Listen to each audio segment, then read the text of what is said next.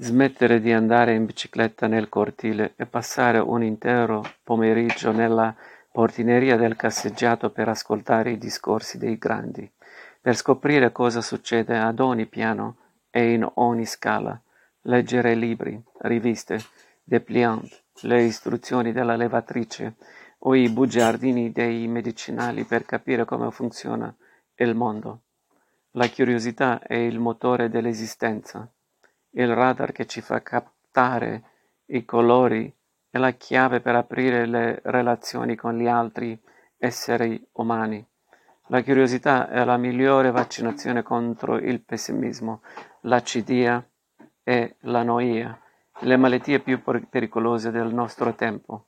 E poi i curiosi non sono mai soli, vivono tante vite, molte più di quelle che la natura aveva loro riservato.